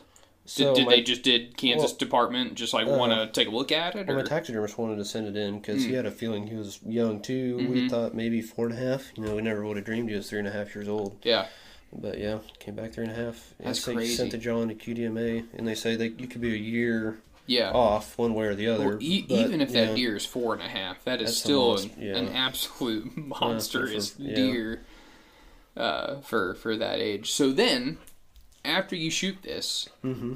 uh, somebody contacts you and says that they have photos of what they think is that deer's Father, dead yeah, father, father, from yeah. 2012. Yeah, and crazy story. I didn't tell you this either, but he actually had a shot at that deer at 12 yards with a muzzleloader, and he smoked a one-inch branch. Oh, Yeah, oh man. yeah, yep. So, yeah, and his father was probably 20 inches bigger. Yeah, Oh my So- god. yeah. I mean, it's same, same left side, perfect, typical. Yeah, Right side just trash everywhere yeah. with a nice big drop tine. Did they ever find sheds from that guy? No, no deadheads, no sheds, nothing. Not for from either one, from either one. That's crazy. But I do have to hook up with a guy. He just lives up the road, but I guess he's got the majority of the pictures of my buck. Mm-hmm. So he was actually staying on the south side of the lake the majority of his life, and somehow ended up on us on the north side. Hmm. So crazy all the way around. Yeah. Well, uh, well, I'd say you know, come the rut, they just kind of Mm-hmm. go wherever. But Right, it wasn't. yeah. I mean, you It shot them early October. Yeah, Yeah. early October, very early October. Yeah. Might have been like just a little bit of pre-rut action going on then, but not much. Yeah, if any. Yeah, I mean, it's, Yeah, because that would. I mean, pre-rut typically see the last week of October. right. Yeah, definitely. Halloween's one of my favorite nights to sit. Yeah, yeah, yeah. Then the end of October is always always good. My we always have a big Halloween party at at our house, and we have a lot of fun doing it. But the whole time I'm like, I really wish I could be in a stand right now. Yeah, yeah. Always, It's uh, always in a stand. Yeah. yeah. These last couple times been nice and cold too. Yeah, and I'm like, uh-huh. oh man, because I don't um. Uh, okay, so what year did you shoot him? 2017. 2017. Man, I think it was 2016 is the year that I hunted that big one that I told you that I showed you the picture of. Yes. Uh, 2016 or 2015. I think it might have been. It must have been 2016 because I took off 10 days to hunt. Oh, wow. To hunt that deer, and the whole 10 days it was so hot. That's terrible. And I took like from November 1st to November 10th. I'm pretty Mm-hmm. sure is what is what I what I hunted. yeah, And mosquitoes terrible. oh, it was yeah. awful. It was horrible. Yeah, Uh, nothing nothing was moving. It was just it was way too hot. And uh, uh, they were I mean, it was peak of the rut. Like I was Right, yeah. I was sitting in the stand for 12 hours a day. Oh, like wow. I'd, I'd get in the stand at 6 in the morning and I would not get out until it was dark. uh, and I saw a couple of you know 130, 140 inch deer. None of them really even gave me a shot if I even if I wanted to take one, but uh, it was Can I take that phone call? yeah. Go ahead. Hello. Mr. Tosh, What's up? you guys have two push didn't you? Yes. Do you want to sell one of them? Uh, one is uh, Joseph's, but I can call him and ask if he wants to sell it to you. That's fine. Okay. Yeah, definitely. Sell your other one. Okay. I just, I knew you had two, I, Yeah. I you say that you bought. Yeah, Joseph let me lend his, and I still have it for some reason. And then we bought that other one. So yeah, either one, either way, yeah. Um, Alright, just let me know what you want for one or whatever. okay. If you want to get rid of them, if not, that's fine. I'll, I'll borrow one and I'll buy one. Okay. Yeah, definitely. I'll uh, or Joseph might have a whole pile of them because I know he was fixing them there for a while. So I'll get a hold of him and see what we can figure out. Alright, sounds good, boss. All right. I'll talk to you later. Alright, bye. Bye. Uh, we're gonna be cutting back in right now, but I just wanted to let you know that Tiger Woods just won the Masters. No way. Yes. Oh. Oh, what was that controversy about him getting like tripped or something? Did you see that? Uh. uh Is this recent? Recent, yeah. I'm like pretty sure. like during the Masters I for, think for this round? Yeah. Yeah. Huh. Tiger Woods wins the Masters by one stroke. 14 years after his last victory at the Augusta National. Insane. and 11 years since his last major title. Insane. That's crazy. Good for Tiger. Yeah. See, master security guard who tripped Tiger Woods one day ago Huh. says he's glad he made the birdie after I tripped him. That's funny. Um, what are we talking about? Uh, Just got done with my deer story. Yeah. And you chasing the deer for ten days in yeah, really hot yeah. weather. Just, it was hot. So, well, what was uh, uh, was it was it warm or like Yeah. what, what, did you have a nice cold front that 56 came It was 56 degrees. No cold front. Yeah, I mean, just it's a typical October weather. yeah. yeah. Uh-huh. Huh. Man, I wonder. And he- you said he came out like pretty early Pretty daylight early, both times. daylight, yeah, both times. Hmm. Both times. So I don't. It was just nuts. Well, I mean, kind of to your benefit, he wasn't a very old deer. Right, So, yeah, I he mean, didn't he, have- he was probably still a little, uh, little anxious. Yeah, he didn't have a about lot of about things. He was probably probably uh, happy to chase does before they were before they were in in season. And where he was staying was not high pressure at all. Yeah. You know, being back in the lake ground, you know, nobody can hunt that. Yeah. So. Huh. Well, that's wild. Any other crazy stories about this deer that, that you, you haven't Not that I told me? Well, the magazine that posted without any information and said if this is true. You What? see that? No. Yeah, no, yeah. Yeah, there's a online article, one major magazine I won't name, came Yeah. out and said mystery buck number whatever. Uh, as soon as we find out details, if it's true, we'll let you know. It's like, come on, guys. Be, yeah, get your information straight before you start doing stuff like that. huh? And they posted like your picture. My picture, me with my deer, if this is true. Yeah, Huh? I've ne- I haven't heard this story. Yeah, I'll show you the picture. I got it. Huh. I like this. Yeah. show people that. That's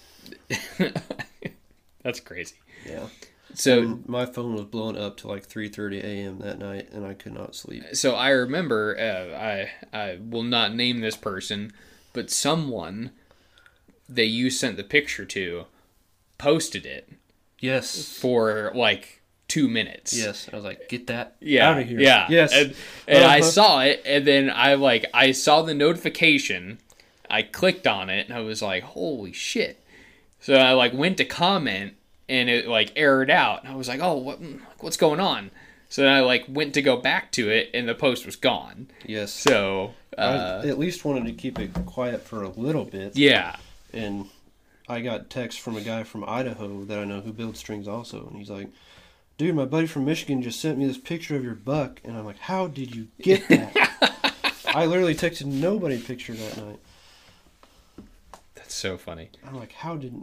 So on, on top of this uh, magazine, the if it's true, Yes. Uh, then you had, uh, and I've, I've I've got one out in the car now. Uh, A calendar. the yes, calendar, yeah, the was a- calendar debacle. that was an adventure too. Yeah. So so you like you gave the guy permission, or you, you like you told him yeah, I, that he I'd could- like to be. You know, he reached out to me and said, "You want to be in this calendar?" You know, I so, feature so people. yeah so Yeah. What, what this guy does to, to give uh, um, context is he takes photos of deer that have been harvested and he photoshops the racks like very well he does a really really yeah, good job really good job. Like, Uh, and he pho- yeah. he photoshops the racks onto pictures of deer in the wild, and and I think he even tries to make you know like the face like the face structure and all that Right, look, yeah, look similar. accurate. Yeah, Uh-huh. Uh, and uh, so he reached out to you. Yeah. And did, did you just like forget, or, or did he just like ne- he never like really followed up? Like He no, he like I, I sent him the pictures. He said, "Send me the pictures. Give me the details. I'll feature in it." There was no mention of him. Like obviously, they'll probably sell a magazine. Like I get that, Right. But there was no mention of Photoshop. yeah, So I was like, I don't know. I don't know how I feel, what I really feel about it. You know, Mhm. it's like whatever. yeah. So then Yeah. you you stumble across it, Yeah. and you're like, this Someone is, sends me a screenshot. yeah, this their- is this yeah. is my deer. Yeah. And uh, I'm like, what is going on? Yeah, is this the picture? this is the picture. Mystery buck number one. Stay tuned for details if we get them and if they're true. Yeah. Jeez. oh, because of those cow panels in the back, you know how many high fence I got comments. Oh, I my bet. goodness, I bet. that was crazy. Don't have a single detail about this freakishly big buck except it was killed in Kansas. Photo quality is rough, but it's all we have for now. Yeah, they're cell phone pictures. I was so mad. All I have are cell phone pictures. Oh, from Yeah, yeah, uh-huh. yeah. It's uh, uh, a buddy of mine, um, Scotty, is starting to dabble in photography, and uh, it was the year I I had that big guy on camera. You know, Scotty's killed a lot of big deer, and uh, um, I said, if I kill this deer, I need you to come down and take photos. And uh, he was like, I'll I'll drive down there. Two, it's two hour drive, so it's a lot to ask. But he, he said, if you if you kill this deer, I'll come down there and take good photos of it. So yeah, that's uh man, as good as you are with photography, I guess you're probably just so jacked up. You're I didn't have a camera then. Yeah, Oh, I just you got in didn't? after. Oh, yeah, no. I was like, oh my goodness, yeah. So now that's my thing, trying to get good at photography. So yeah, yeah. So that's what, yeah. So Take- now that won't ever happen again, but I probably won't go a deer that big. Yeah, So well, like I said, Yeah. you live in Kansas. You Yeah. never know. yeah, there's a, a 190s that I had on the list this year that never got a chance to catch up to. But Yeah. Yeah. Do you? uh It must be. Well, ma- maybe it's for the best. Uh, in Missouri, Mm-hmm. in all but like I want to say like ten counties, maybe even less than that. Maybe like five counties. You can take unlimited does as many as you want. right. Seven bucks a pop. Oh wow. Yeah, cheap meat.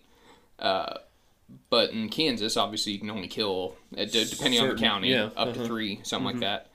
So I'm wondering if uh, if the the doe management style in Kansas lays credence to them having consistently big deer on top of The one you know buck, well yeah. good, good food source. Yeah, Yeah, I buck, I, I yeah. think I think one buck. I I really wish Missouri would move to a one buck Mm-hmm. as well. Uh, they used to be there used to be a loophole. You could used Oh, to be able to shoot three. Oh wow. Yeah, Three of them. Uh, but now you can only shoot two. Okay. Uh, uh, between between everything, archery, muzzleloader, Mm-hmm. alternative, uh, rifle, uh, all that. But I also think another big issue with Missouri is they put rifle season like right in the middle of the rut. oh. When yeah. Kansas, it's like December, right?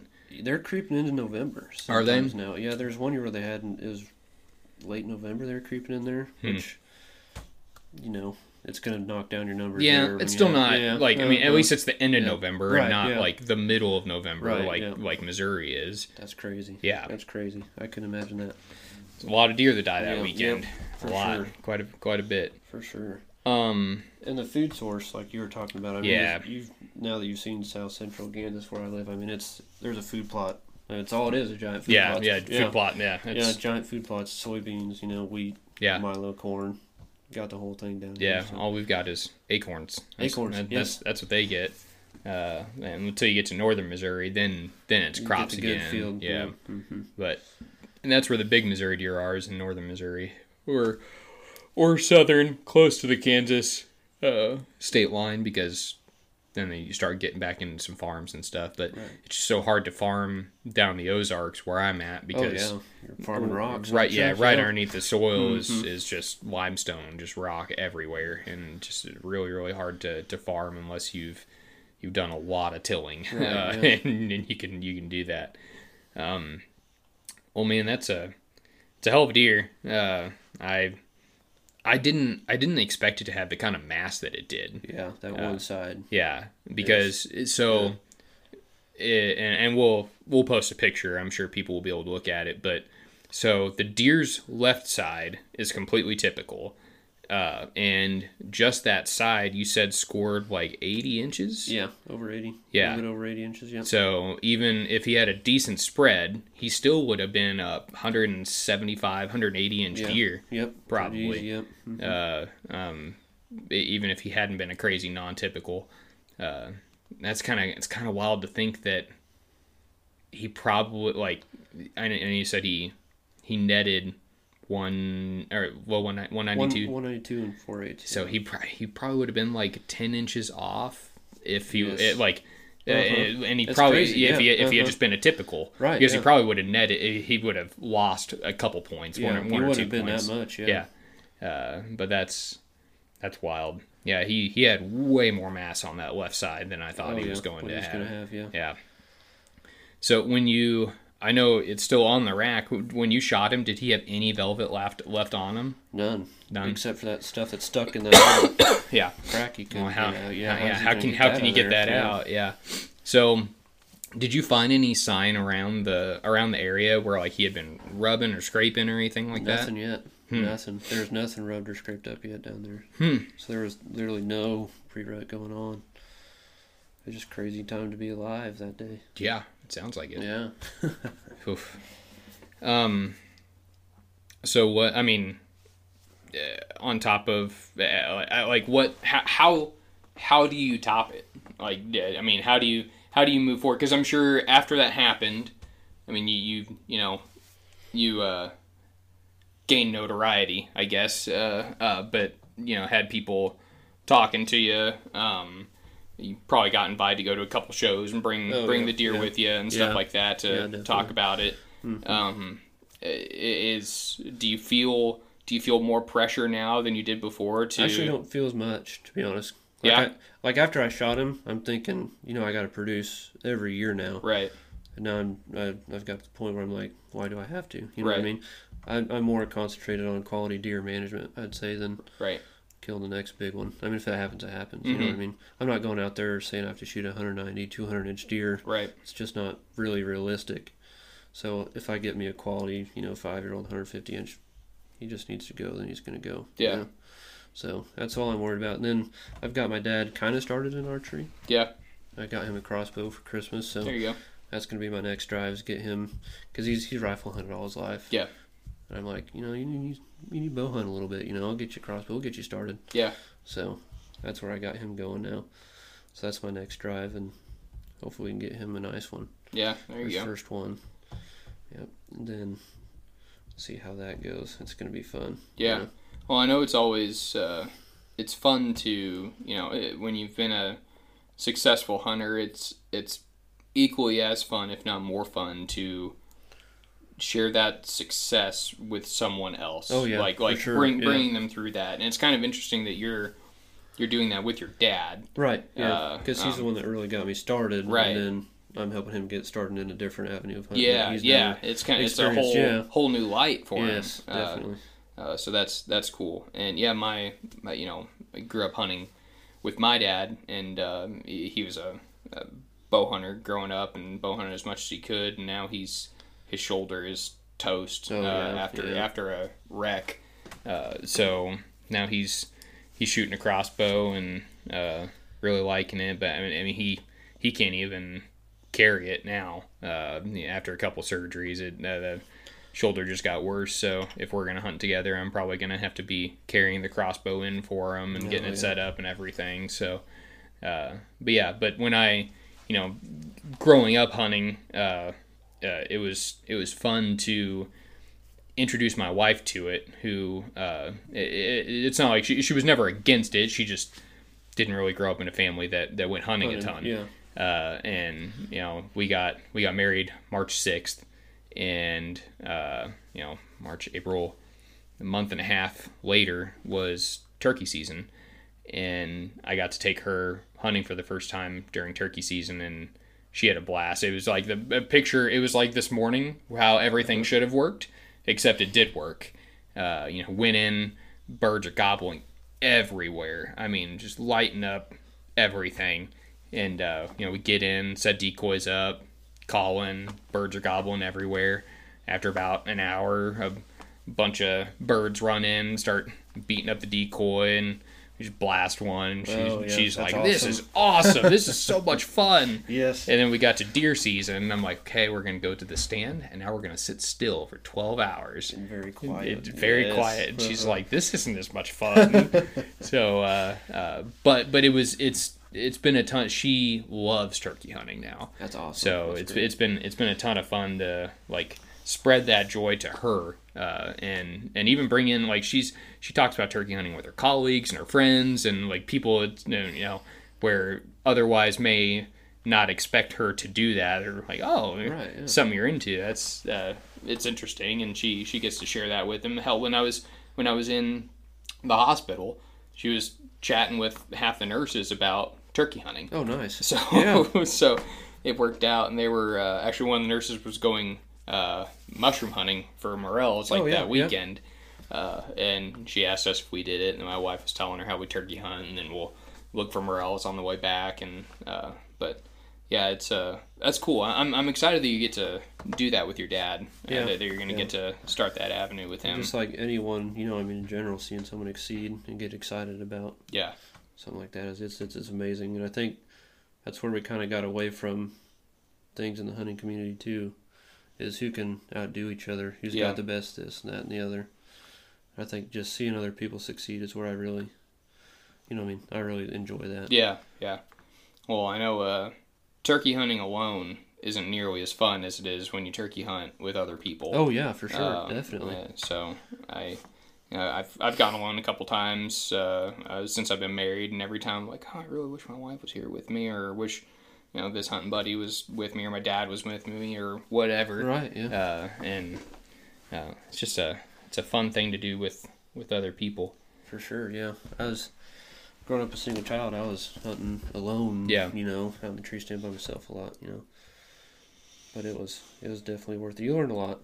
But Yep. Every time you I get a chance to take like my wife, it's always fun. It's, Yeah. It's a blast.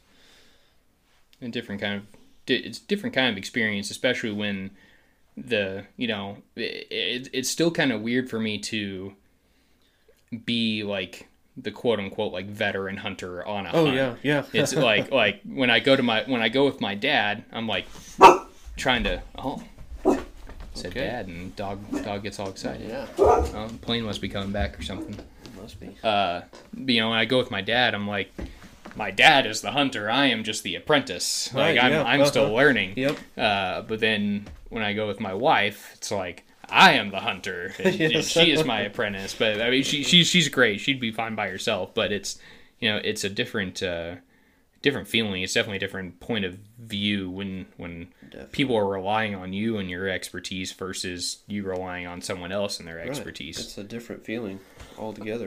sure. Yeah, most definitely. Um, Sometimes I'm like, why why are you asking me? yeah, You know. yeah, yeah. Don't you know? Yeah.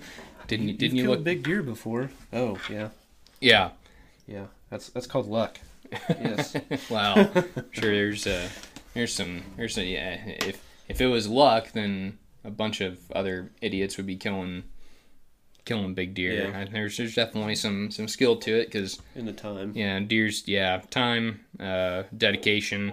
Because deers deers don't get that big by being stupid. No. So you you have to you have to be smarter than them to to put them down.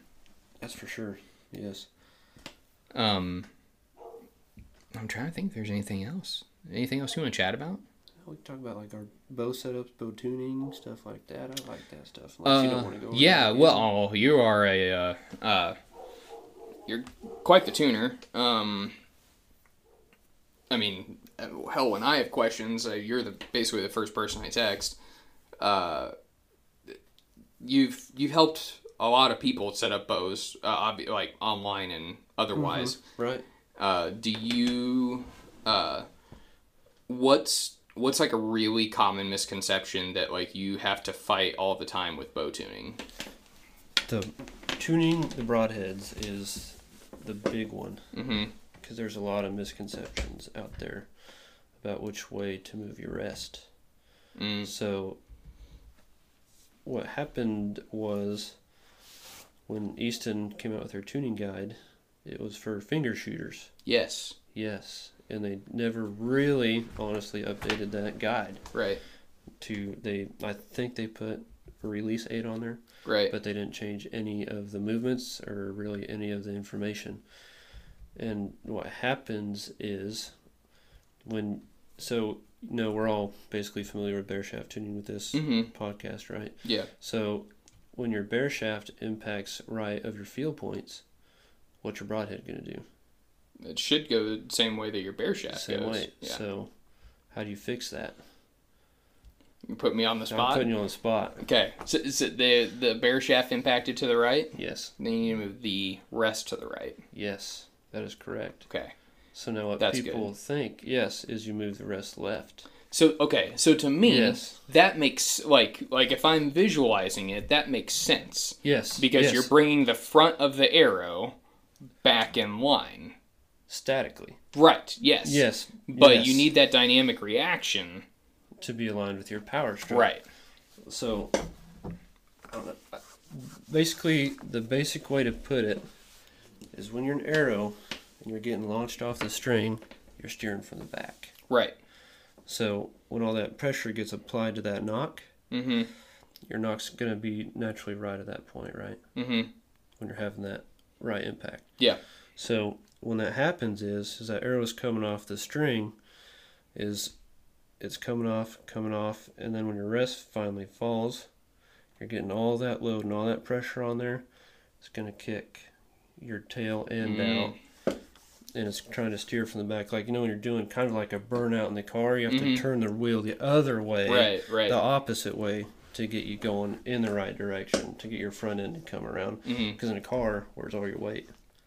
It's on the front end. Exactly. Yeah. Same, kind of the same concept. Maybe a little Unless bit apples to unless oranges. you have Unless you have a yeah, then the you're rear back. engine. We won't worry about that. Yeah, but anyways, it's pretty much the same concept. Yeah. You have to go the other way to get yourself straightened out, and um, it's the same with like shimming too. And the best way to do it, so your power stroke is always going to be your center line. Right. So imagine there's a straight line on this desk here Mm-hmm. right here. Okay. So your rest for that impact is left of your power stroke, right? Mm-hmm. So no matter what, the only way to get your arrow lined up and flying straight is to move it to the right. Align it with power straight. Right. Yeah. Yeah. so just move it to the right. And there's a whole lot we can get into, but we're just going to keep this about the rest right now. So what you do, you just move it to the right. It lines up. It shoots straight. So what happens is when you go the opposite way, and this is where I think people think it works, but they're really not verifying. Right. So when say you're at like 30, 40 yards, your broadhead is hitting right like an inch or so. Mm-hmm. So if you go by the old adage, you move it to the left, and that first shot with your broadhead's on the money. You know, like it's in the middle. Mm-hmm. Then you shoot your broadhead, or I mean, you shoot your field point after broadhead, it hits an inch to the left. You're like, oh, that's my problem. Right. You know what I mean? Yeah. And it, and it, and it can work that way. But Right. if you want all your tuning methods to line up, you want it to move to the right. Yeah. So that way, when you shoot those two groups again, they're both right on top of each other. Yeah. You don't have to mess with your sight, nothing. So that's where a lot of the mix gets in. So when you move the rest, you don't move your broadhead to the field point. Right. You move your field point to the broadhead. Yeah. And that's how you get them impacting the same. That's how you get all your tuning methods to line up. Because if you do all your tuning methods right, they'll all line up. Right. Right. So if you have a left tear with paper and vanes at however many yards you shoot, five, seven yards, whatever, tail left when you shoot your broadhead. Impact right, tail left. Right. When you shoot your uh, yeah, your broadhead, you know what I mean? It impacts right. So that's how you do it. And now, um, and I've seen it work other the other way, hmm but it's very seldom. Like it's not guaranteed. There's some weird things that happen in archery Yeah, that yeah. you just don't. Uh, I'm sure a lot of it has to do with like if people put tons of like pressure on the string with their face, or ju- just Yeah, th- you th- some weird things, things. that like r- would really quote unquote take the bow out of spec, Right. where yeah. things Mhm. like start to function Wonky, backwards. Yeah, yeah, definitely go backwards. And when you tune a lot of different bows, you can kind of get a, a basic sequence of events of how things should go. hmm That's really helped me over the years, and like owning 18 different bows in a year kind of helps too. 18 you get them, yeah, you get them all lined out pretty good. And that's that's one of my favorite tuning methods is bare shafting because it tells you everything. Yeah, It tells you if your form's off, if your tune's off. It tells you if you are getting too much facial pressure. It tells you a lot of things yeah, a ton of things. And uh, and as compound bows have progressed, we've become into this uh, understanding that your left and right tears aren't weak or stiff. right, Your up and down tears are weak and, or uh, weak or stiff. right, now. right. Right. So if you're getting that high tear, you just can't get rid of. You probably need to up your your spine a little bit. So. Yeah, there's a lot we can get into. How deep you want to go? How Well, deep do you want to go? uh, we've been we've been cruising for an hour forty five at this point, so we mi- we might start to lose people, but we'll, we'll we will do a part two for okay. sure. Okay. uh, because uh, I, I think I mean uh, the the number one question that you probably see online is uh, what broadhead should I shoot, Yes. and if it's a fixed blade, does it fly like a field point? and yes and no. Right, depending on what spectrum you're coming from right, and that's the the big thing we need to drive home is that in standard bow hunting distances any broadhead yes, given the fact that it's straight will fly with your field points if Yes. you're in proper tune yes, now if you get out to 100 110 yards yeah, drag Yeah. differences and yeah. Drag's a thing. that'll that'll Yeah. make a difference Yeah. yes but your standard hunting distances Yeah.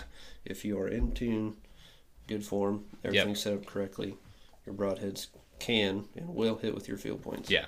And that's, I guess, like if you're the kind of person that says, I will be ready to shoot an animal at 120 yards, then uh, maybe there are other things to consider, I Right, guess. yes. Uh-huh. But I that is the 1% of the 1% of the 1% of people that should even be attempting considering yeah, it. yeah Uh, attempting or thinking about a shot Yeah, like there's that, just there's way, way too many variables that can happen definitely uh, yeah. uh, that that I would not endorse taking a shot that far. And I like I and I'm not opposed. Like if you're if you're hunting big game like elk or moose or something like that, and one presents a shot at 80 yards, like if you're good enough, go for it. Because in, in my experience, the broadheads that I've shot, even at 80 yards, I I haven't had an issue. difference, yeah. Yeah. Uh-huh. Now, I mean, uh, grant like granted i haven't been shooting uh, you know I, I shoot in missouri where it's not extremely windy Uh-huh. Yeah. uh, Uh-huh. and if it is crazy windy then i'm not shooting that far Right. just because like i don't know how things are going to go uh, so yeah maybe if you're out west and you're shooting off the top of a mountain where it's crazy windy then yeah maybe like maybe maybe you should maybe there are some considerations that you should Mm-hmm.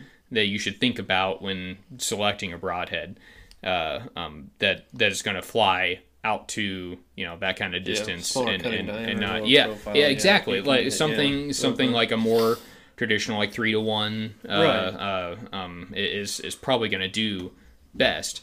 You know, I, I wouldn't say go go shoot this double XL with an almost Oh, yeah. two inch Uh-huh. cut that's uh, uh, that's got a bunch of holes in it that could be susceptible to wind. right Uh, yeah um, but yeah, uh, that's uh, we'll, we'll- we'll definitely we'll go, we'll go more into it for sure uh, in a in a part two because I know you've got a lot of tuning knowledge to to offer people, and but that is that's that's the number number one question I see online is you know what broadhead and uh, How do I uh, tune this thing? yeah and and, Yeah. how, and how, Yeah, how do I uh-huh. tune it Yeah. uh, uh, this broadhead flew like my field points but this one didn't yeah and there's a lot of ways to verify and take steps to go through why Yeah. it didn't. Yeah, Yeah. and I, I, Isaac Isaac does a good job of explaining this in a couple of videos uh, where he talks about you know just how much how much pressure is being applied to uh, you know like you've got like slick tricks typically fly pretty pretty pretty, good. Yeah. well uh, compared to compared to your field points. Yeah. I'm putting I'm putting uh, air quotes out there for those uh, who can't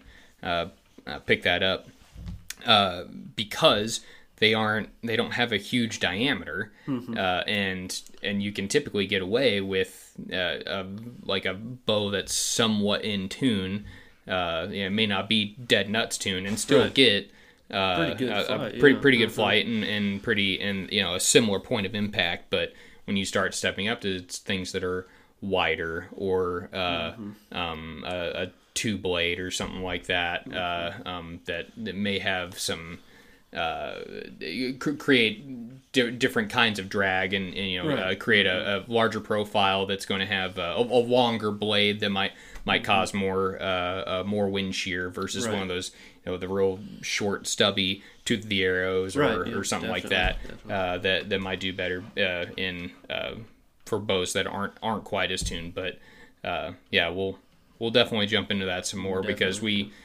we need we need help explaining it to people for Yes. sure. Uh, because that is uh, I mean there's a reason why the top two of the 12 penetration factors are structural integrity make sure your stuff doesn't break Yes. and arrow flight Arrow flight is and which important, means yes. make sure your bow is tuned Yes. and your arrow is tuned The most Uh, efficiency you're getting out of your whole system is when your arrow is flying straight. Yep, absolutely. Yeah, you can you can have all the weight in the world behind that arrow if you want, and if it's if it's kicking when it hits its target, it doesn't matter. You're losing penetration Yeah, potential. you're- yeah, big time. Yeah, I I would much much rather have a lighter arrow that has perfect arrow flight versus a heavier one that has bad yeah, yeah, because you're just wasting so much energy. Yep. It's not even. Yep, Yep. absolutely. Well, uh, man, thanks for thanks for having me down here and uh, let me hunt with you. Oh, thanks for coming. It was yeah, a blast. I'll yes. uh, I'll I'll probably be back after Missouri closes because Missouri closes like right at the beginning of May. wow, and then uh, it opens back up. Uh, no, Oh, like it it's, just closed- It's it's done. done. Yeah, Oh, wow. it's so it it it starts uh, tomorrow, the fifteenth, and I think it goes to May second.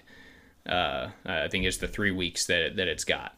So, and you guys go to the end of May, right? Right. Yeah. Okay. Yeah, well, I know you've got a wedding in a couple weeks, so I, won't, I won't be able to come back then. But uh, um, maybe towards towards the middle of May, I'll be able to come back down. We'll try and seal the deal because I, I need a Rio. I need one bad. Yes, you do. Uh, and they're yeah not cooperating.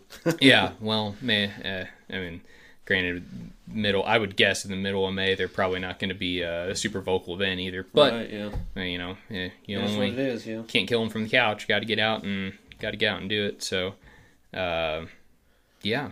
Thanks again. I really appreciate Oh, you yeah, for you and your wife letting me let me stay uh, putting me up and let me hang out with your with your pups. Oh, sorry, I didn't mean to wake you up. he woke Cash up. He's like, "What are you doing, man?" Come on, dude. Yeah, I just had a great nap. You Yeah. just interrupted it. Uh, any any parting words of wisdom to our well, Cash has some parting Cash words of wisdom. Yeah, he's mad you woke him up now. yeah. Uh, any parting words of wisdom to our to our listeners? Anything that that you think they should take away from maybe just like a very general bow tuning perspective or anything like that? Hmm. It's a good question. Very good question. I think I I have an answer Let's- ba- let's ba- ba- based yes. on based on something you brought Uh-huh. up. I think that that Easton arrow tuning guide Mm-hmm. that uh, you think yeah that was made eons ago, so people think that the newer ones are right, Right. but the newer ones were made like it's just been made off Right. of one that was made Right. off of another one that was made off of another one, yep. and it's just been consistently wrong. Right. Yeah. So uh, I would tell people that when you, you know, if you like Google bare shaft tuning like chart, yes. Most of the time the one that you find is the one that's wrong. Right. Yes. Uh, most of the time. So don't don't pay attention to that. Just uh, just remember chase the broadhead or chase the bare shaft. Right. You want to continue to move your rest, but not not too far. Right. Uh, yeah. well, within what- certain reason, you know, eighth eighth, inch, inch, yeah, eighth eighth inch. inch either way, because center shot's really not a set number. The Right. manufacturer tell you, you know, it's a it's a starting point Right. because there's manufacturing differences, bow to bow to bow to bow. Yeah. yeah, we know that. Yeah, but But the thing is, I would say is just test and verify yourself. Yep. Don't take anything we say, one hundred percent. yeah, Just test and verify because you, you everything. could you could be the Right. anomaly. You could be. Yeah. Yeah, you never know. You could be the person that's weird, uh, Mm-hmm. and That's the good thing, and the bad thing is there's so much information out there. yeah, Whether it be good or bad, there's just so much out there you can Yeah. look up. Yeah. Well, hopefully we'll I, I we'll probably pair up with you to really to build a a new and correct chart.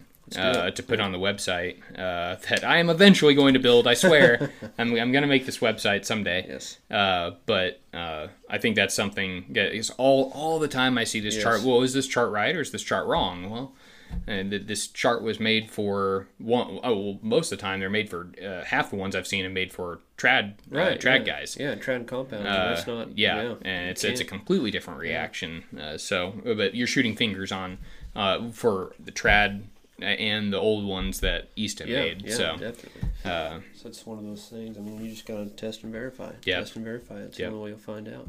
absolutely cool. All right. Well, anything else? I don't know. All right. I- guess that would be it. Could be it. yeah. Cool. Well, thanks again, man. Hey, I appreciate it. Thanks for coming down. It was a good time. Thanks Yeah. for taking the long naps on the couch. It Yeah. needs that. Yeah. It really needs that. Yeah. Yeah, I'm a, I'm a napper. Uh, I'm, I'm a mid, mid midday napper, especially when I've been hunting in the morning. I've got Oh, yeah, got some got some pups here to to nap with me. So, uh, cool. Well, thanks everyone for listening, and uh, check us out on social media. I think we're we're gonna now that uh, hunting season has started, we'll actually have some more pictures and stuff to post. So. Uh, uh, check out Facebook, Instagram, all that fun stuff. Uh, where where can they like follow you? Did, did, uh, you've got an, well, you've got a, Instagram. you've got photography Instagram, Yeah, right? I've got Evan Theis photo. Yeah. Okay. That you can look up. And it's T T H E I S. Yes. T H E I S. All right. Yes. Evan And Theis photo. Then just my Facebook page. I post archery polls on there right now. I'm actually starting to build data to help people. So Yeah. that'll be a good one. So just follow me at Evan Theis. Cool. Look me up. Dope. Well, thanks again. I know I've said thanks like eight times now, but uh, really appreciate it. And uh, thanks everyone for listening. And stay lethal.